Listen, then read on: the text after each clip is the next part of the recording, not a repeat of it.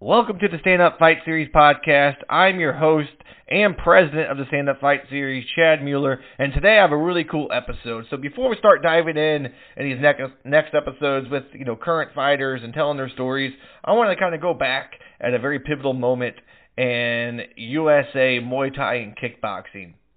And who I'm going to be talking to today is his name is Scott McMillan. So Scott he is the mentor to my mentor. So Johnny Davis is my mentor. He's the one that's you know showing me the ropes and getting me you know teaching me how to be a promoter and all that.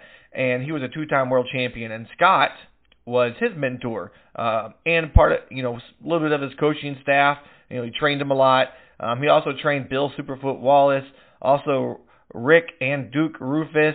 And I have some really cool stories about a special fight that happened that really changed the landscape of Muay Thai and kickboxing um, throughout the world. Essentially, it was the fight with Rick Roufus and Kit Sungrit, and that was in Las Vegas in 1988. So a lot of you guys have actually seen this video. So it's one of the first times an American kickboxer with the long pants uh, went into a special rules fight versus one of the Thai. So it was you know, American kickboxing versus the Thai boxing. And if you ever seen the video, it's a really cool video. It has millions of views. Uh, let me check real quick. Yeah, so multiple millions of views, and but there's an aspect of that story that's missing. So there's a little bit of drama that happened in between the first or second round um, that's been cut out, and Scott's going to fill us in, and it's something that changes the whole landscape of the fight. And I'm gonna let Scott tell the story because he was there. He was in the corner for Rick Roufus, and it's just a crazy story uh, of something that not many people know about. And then we also talk about, you know, what it takes to be a world champion and training those times in the 80s and 90s. We call that the golden era of American kickboxing. You know, we were selling out arenas, and there's no reason we can't do that again. And that's my one of my big goals is to start doing that back here in America, and it's starting out here in St. Louis, building these fighters up, you know, turning them into pros, paying them more money, you know, bringing the excitement back to the stand-up fight game. So, without further ado, here's our episode with Scott, and, and also for some reason the beginning got um, nixed. Um, so we kind of jump in, not halfway, but like a, a little quarter way in into it. Um, so enjoy. So, you think there's just too much saturation now with everything? No, I don't think there's too much saturation. Actually, I, you know, it sort of died and there was no saturation. You know, nobody was putting down any of the When the PKA got in their fight, with each other. And that stopped.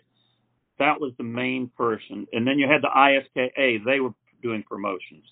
Uh, Mike Sawyer. But he was not as strong, so he did not carry on the big events. And I think that's what happened is we went so long without having any organization putting on large events. And so, you know, obviously something came and filled with, you know, mixed martial arts with UFC and stuff, and we just didn't. No big promoter or organization continued on after the PKA. I see. Yeah, that makes sense. I, um, something you know Johnny's talked about before was you know MMA coming in and and kind of just stealing the spotlight from our sport. But I think I'm seeing a trend of it coming back, you know, back around to kickboxing, back to the stand up. Um, but a lot of it's with smaller gloves. You know, so I don't. I'm not a big fan of the smaller gloves unless you can pay them um, more money. um, I'm not a big fan of it. You know, people ask like, "Hey, I want you to do a little glove fight." And I'm like, "Well, I can't pay these guys enough." You know, people are breaking orbitals, they're breaking hands, they're getting cut real bad, real bad KOs. Um, what are your thoughts on those little gloves? Well, my first full contact fights were with Rhee pads. We did not have boxing gloves the first for the first two or three years of PKA before it went from the uh, Jhoon gloves to boxing gloves. So I'm a fan of having the boxing gloves.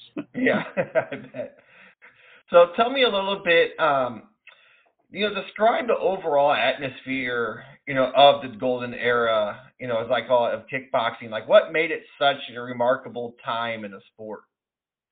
Well, I think a lot of it was that you know we had well, Johnny Davis, you know, he got promoted pretty well, and we, you know, there was a lot of TV exposure. You know, we were on ESPN many times, so we had more they were the main events on a lot of the t- televisions.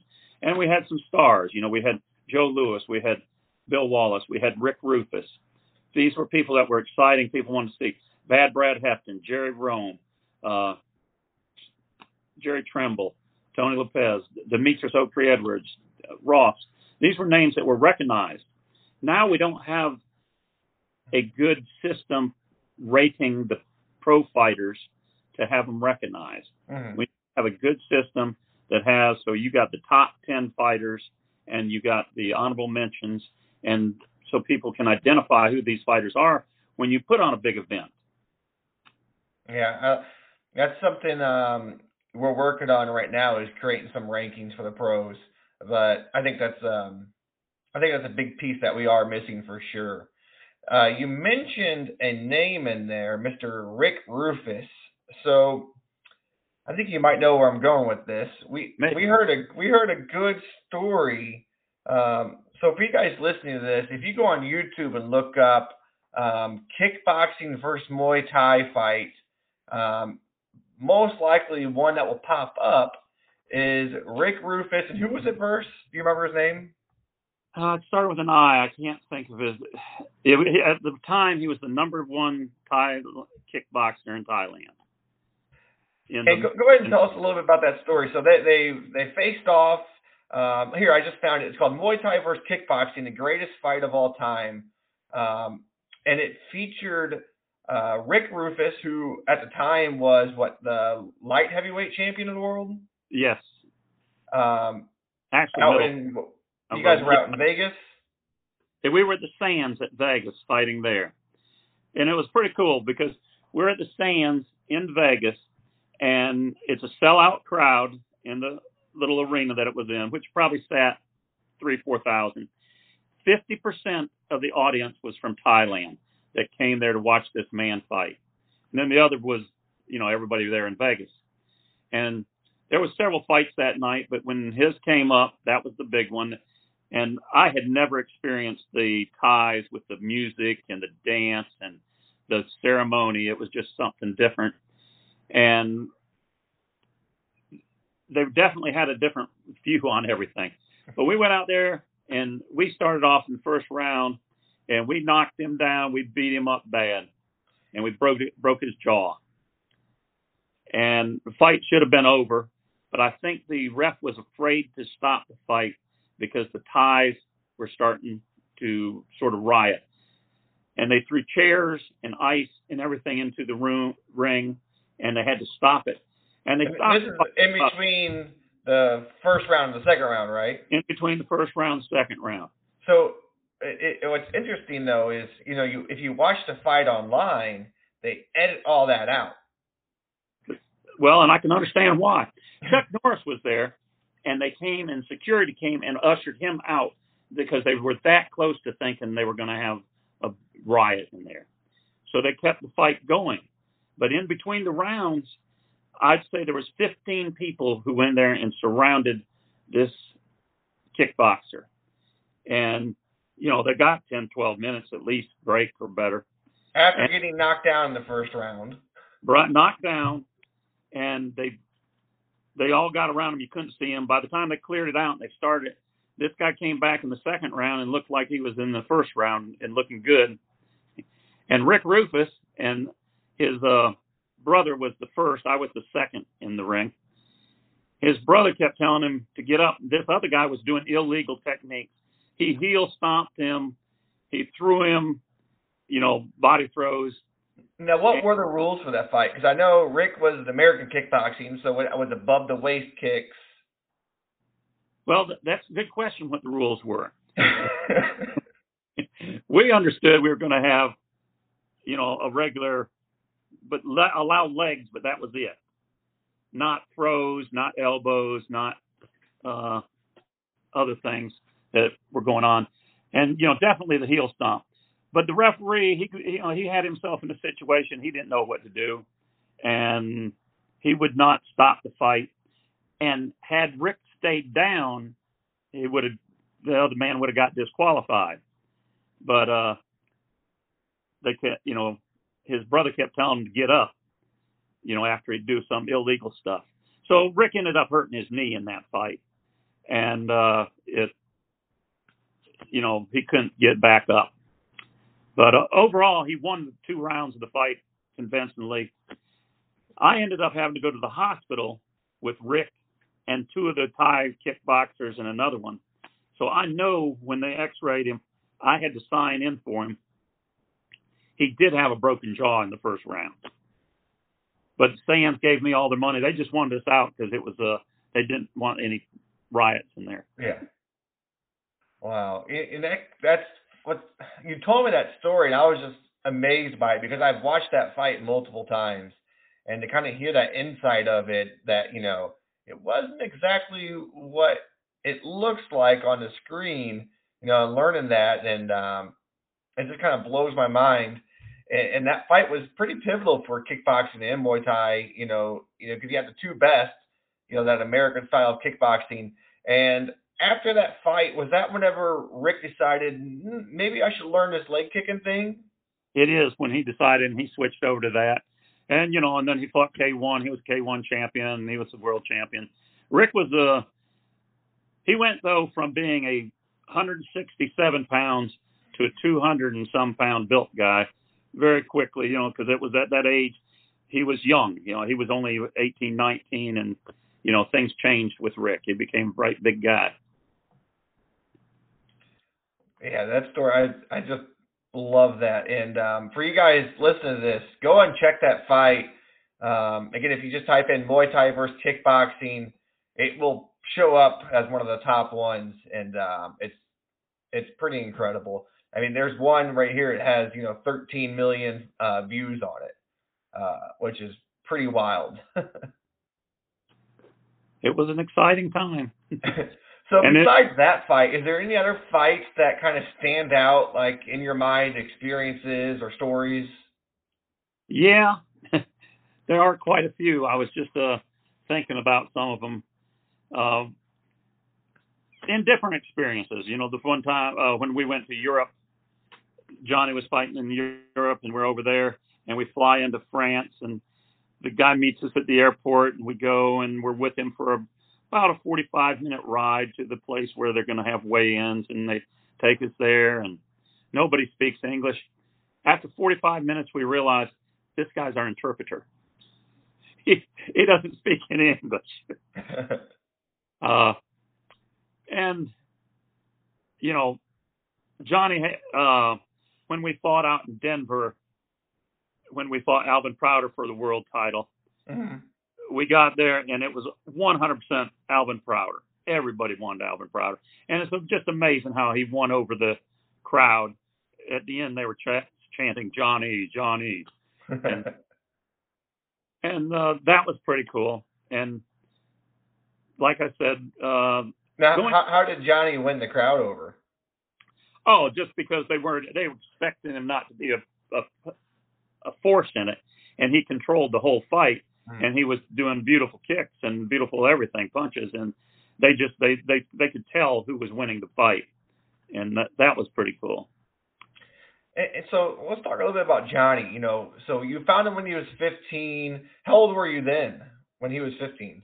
I was uh, 23. So you're not much older than him, but you Johnny, you know, looks at you. He says he says you're like his his second dad. Yeah. you're like his dad. Um, and it's not a big age gap, but that just kind of shows the type of influence and role you had over Johnny. What was so special about him that stood out to you that said, you know what, maybe I should take this kid on and mentor him and well, at the moment he was a green belt and he was winning those tournaments. And so, you know, he did have ability, but the desire was what he had. And uh, with, as far as myself, I was I got myself into a position where I was managing him and I had several other people that I was managing. Uh, and so we were able to get those opportunities, and he took advantage of all of them. He trained all the time. He was always in condition. That fight we took in Europe, for example, we were called less than a week before we were supposed to go to Europe. Neither one of us had passports. We flew down on a Wednesday to Miami. I walked through all the places for getting our passports. went to the embassy in for France, talked them into getting the janitor pass our stamp our thing for our visas, and walked it through in one day and flew out the next morning. Things were different. yeah, very different. That's wild. But he was always in shape. He was able to take that fight on a very short notice because he, you know, he was, you know, he he trained. When we knew there was fights, we always had peak time. But his low time was where a lot of people's peak time are. Mm-hmm. And during Johnny's first world title, were you there for that? Oh yeah. Do you take me back to that? Like, what do you remember about that night? You know, what do you remember about like feeling like your excitement and you're proud? Like, what was it as being like his trainer? You know, like just bring me back to that night if you can. Wow. yeah, it really was. It, it was so exciting because it was something that we had worked for, and we, you know, had taken the steps. And I think that was the nice thing about being in the position of being able to get those fights, because they were most of the fights we took were pretty good sized fights. You know, we'd fight in Milwaukee, uh, uh, fight in Atlanta. You know, we fought at the big arenas, stepping up to it. And once we had gotten to uh, Denver, I think we had sort of started getting that fan base already, and that's why they took us there for that fight. But uh, no, it was you know it was a big event, and that you know it was a lot of people and different atmosphere. You know, being that it was that big of an event, it was definitely our first uh, feeling of being like this is a real world title fight. And it was good that you know with the ESPN, like I said, that they were there and the interviews, and it was just an exciting. Plus, with Coors Beer, they take it, put on a big uh, media thing. It was neat. Do you remember how you guys celebrated? Well, we didn't. there wasn't a lot of good celebration. Johnny felt, you know, he just fought 12 rounds with Alvin Prouder, which was, you know, a tremendous fight, and uh, he didn't feel a a whole lot like celebrate. I had to get him to do whatever he was going to do. It wasn't a lot of fun that night. Man, so the one one big thing, you know, about kickboxing that I've noticed is, you know, back in you know the 70s, 80s, and even early 90s, the kickboxers all had that kind of karate background. They were very flashy kicks, um, very exciting, very athletic and if you look, if you watch like Glory Kickboxing now, it's the total opposite of that. It's like very robotic, you know, jab cross low kick. Um, do you think kickboxing kind of lost a little bit because they've lost that kind of style? Yeah, I do. You know, I think a lot of people kick. I think they're told to to fight a certain way, and I think that a lot of the uh, flashier kicks sometimes. They may be flashier, but if you watch Jerry Trimble, for example, he was knocking people out with it. Anthony Thompson had a hook kick. He didn't need but one kick. When yep. he hit you with that hook kick, you were knocked out. Yep. Gibson. Uh, things like that. Also, you know, there were some crossover boxers, kickboxers. Uh, Tex Cobb, for example. You know, he fought some kickboxing bouts, and you know, it, it brought some crossover people because the boxers wanted to come see what he was like in a kickboxing thing. So, looking back, you know, as your time as a trainer, what do you consider the most valuable lessons or insights that you gained during that time? Hmm. When I we trained when Johnny was going to when when we knew it I'd have Johnny come down. I'd have him stay with me for three to four weeks, and I'd have all my fight, all my uh, sparring partners all lined up, and we would train in the morning. Then we'd have a session in the afternoon, and then we'd even have another session sometimes. So I think it's the way we were we were training is that was Johnny's living, and it's hard to do it that way now. I think to because the amount of money we're getting paid, they can't do it where that is their full time job. Mm-hmm. and I think that's a lot of uh, I think that's a lot of a setback at the moment too. Yeah, unfortunately, you know, even I know people that fight in the UFC that still have to work full time. You know, they can't even do it full time because the pay's just not there. Um, so that is something I think can change. Um, whether it's going to be me that does it, um, I would need like some big rich millionaire that you know loves fighting that just has money to throw you know not away but throw into it um, kind of like how the UFC you know what happened with them but I think we can get back to there it's just going to take the right investors and and because um, the skills there I, you know the talents there it's just that the money's not there. And well, uh, but go ahead. Oh I was going to say but you know it really is that way in all of the fight industry. You mm-hmm. only have the super, the heavyweights in boxing, and you really only had, you know, even in Muhammad Ali's time, you only had about eight names that you're gonna that you can think of, and they were the ones that were making a living at it, and some of them weren't even making a living at it. And then the lower weight classes, you only had the top three or four that were really making good money. So I mean, I, I don't think the fighting change. It hasn't changed that much. I think it needs to change. the the fighting or the the pay? Pay, yeah, absolutely. Yep, absolutely. Trust me, I would love to pay these fighters more as a promoter. Um, but you know, when we're doing fights and we can't even sell, you know, 800 tickets, you know, it, it is what it is. But you know, slowly, I think building these fighters up is is going to be the way. You know, getting and it also goes to the fighters. Like you have to be exciting to watch. Like people got to be able to want to watch you fight you know, and, and some of these people they're just not exciting to watch fight. Yeah, and I think that's part of it. You know, Mike Tyson was exciting. Yeah. Uh, you've had Bad Brad. He he always would bring a crowd. He was exciting. You know, Jerry Rhome, he could kick a speed bag with his feet. You know, and he was a heavyweight. and I mean, you know, that was an impressive guy to come watch fight. Uh, Tony Lopez was always exciting. You know, he there's a lot of fighters. Um, Curtis Bush, you know, he was exciting. And that's what people wanted to come see. And we need those names. We need the breakout stars. And uh, so I, I know a lot of it is the karate background. What happened to karate? Because it became so commercialized and, and watered down. Like you have karate black belts now that can't even throw a proper roundhouse kick. What happened with karate? I think uh, you take one thing is I was originally Taekwondo, but mm-hmm. and I we had an instructor who we didn't teach children, we just taught adults, and it was pretty much full contact, you know, from the beginning. Now everybody's got buses and they go and get the kids there. So the schools are uh, they're made to make money Mm-hmm. Our, you know, my, I have a school right now that started in 1972 when I started. We are con- running continuously ever since then. I, in fact, I had black belt uh, test this past week,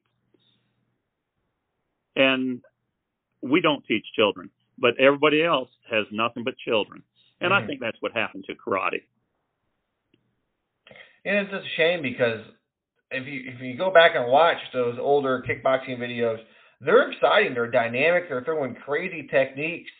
Um, it, it's just stuff you don't see anymore, and I and I think that's something we're kind of missing with the kickboxers here in America now is that flashiness with the technique. And I think that could go a long way. I I think that has a lot to do with it. I mean, you know, uh, the English fighter named the Prince. You remember him? Boxer. Naseem. Yeah. Yeah. See, he he was an exciting person to watch. He was very exciting. And that's it. You know, you need somebody that Alvin Prouder in the boxing industry. He was, you know, very exciting when he came into the ring. You know, he was very theatrical. Joe Louis, he was just he was just a crazy guy, and people always wanted to come watch him fight. Joe was a good guy though. He uh he stayed with me for a while, and uh we'd helped train for his second to his last fight, and uh, he was he was real hardcore. It was hard to believe how uh, dedicated he was to the martial arts. T- tell us a little bit about that training routine, like how you know, because I think these fighters they think they train hard, um, but they have no idea, you know, of like a world champion mentality. Because like you know, I always thought I trained real hard, and I went to Thailand, and I was like, oh shit, like I am not. oh my god, I'm not doing half of what I should be doing. So, do you remember kind of like what he was doing and? Well, like Joe, you know, if we'd get up, we'd do sprints and everything, then we'd do some distance, and then he'd train. But then, like, we would go to Fort Bragg and box with the boxing team, you know, and find those kind of sparring partners to for him to you know have to fight. And uh, he you know he would travel, or I would bring people in for you know that's one of the reasons he came here is because I had some fighters who could fight with him for you know as sparring partners, and they're hard to find, and uh, you know, and that's why you need a good stable that has some steady people in it, and that you can bring in for training for title fights and hard, you know, regular fights. Absolutely, yeah. It's important. You can't be the best guy in the room and expect to get better. You always got to be bringing people in, and that's um, another thing. Is like some gyms won't let people their fighters cross train because they're worried about their fighters leaving, which is silly. Well, like Johnny Etherio used to call me up. He'd pay Johnny to come up there, spar with him, pay all the expenses, and get him to come up there for two weeks prior to two weeks before his fights a lot of times. And that's the difference with like with Jean-Yves. He was getting uh real good money because you know everybody in Canada, you know, he was one of the superstar athletes. So, like you said, they were selling out arenas. He was making money. Yep. And, and for you guys that are listening to this, and you might not know who we're talking about, like Johnny Terrio, um, look up these fighters. You know, go go back, rewind, and look these fighters up because I mean they're pioneers of the sport, and you can learn a lot of great things. Um, I actually took a punch from Rick, uh, or yeah, Rick Roufus. I call it the Cobra. It's where you kick, and now your leg comes back, you throw like the the same side punch. He's real famous for throwing that.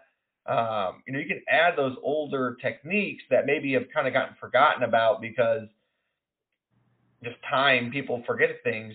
And uh, watch these fighters. It's absolutely incredible, you know, what they were able to do technique wise. And you start to see, like, oh, I see why this was popular. This is exciting to watch compared to now. Um, before I get off here, anything else you, uh, any other stories you want to share before we get off this? Oh, I don't know. I think that's good for today.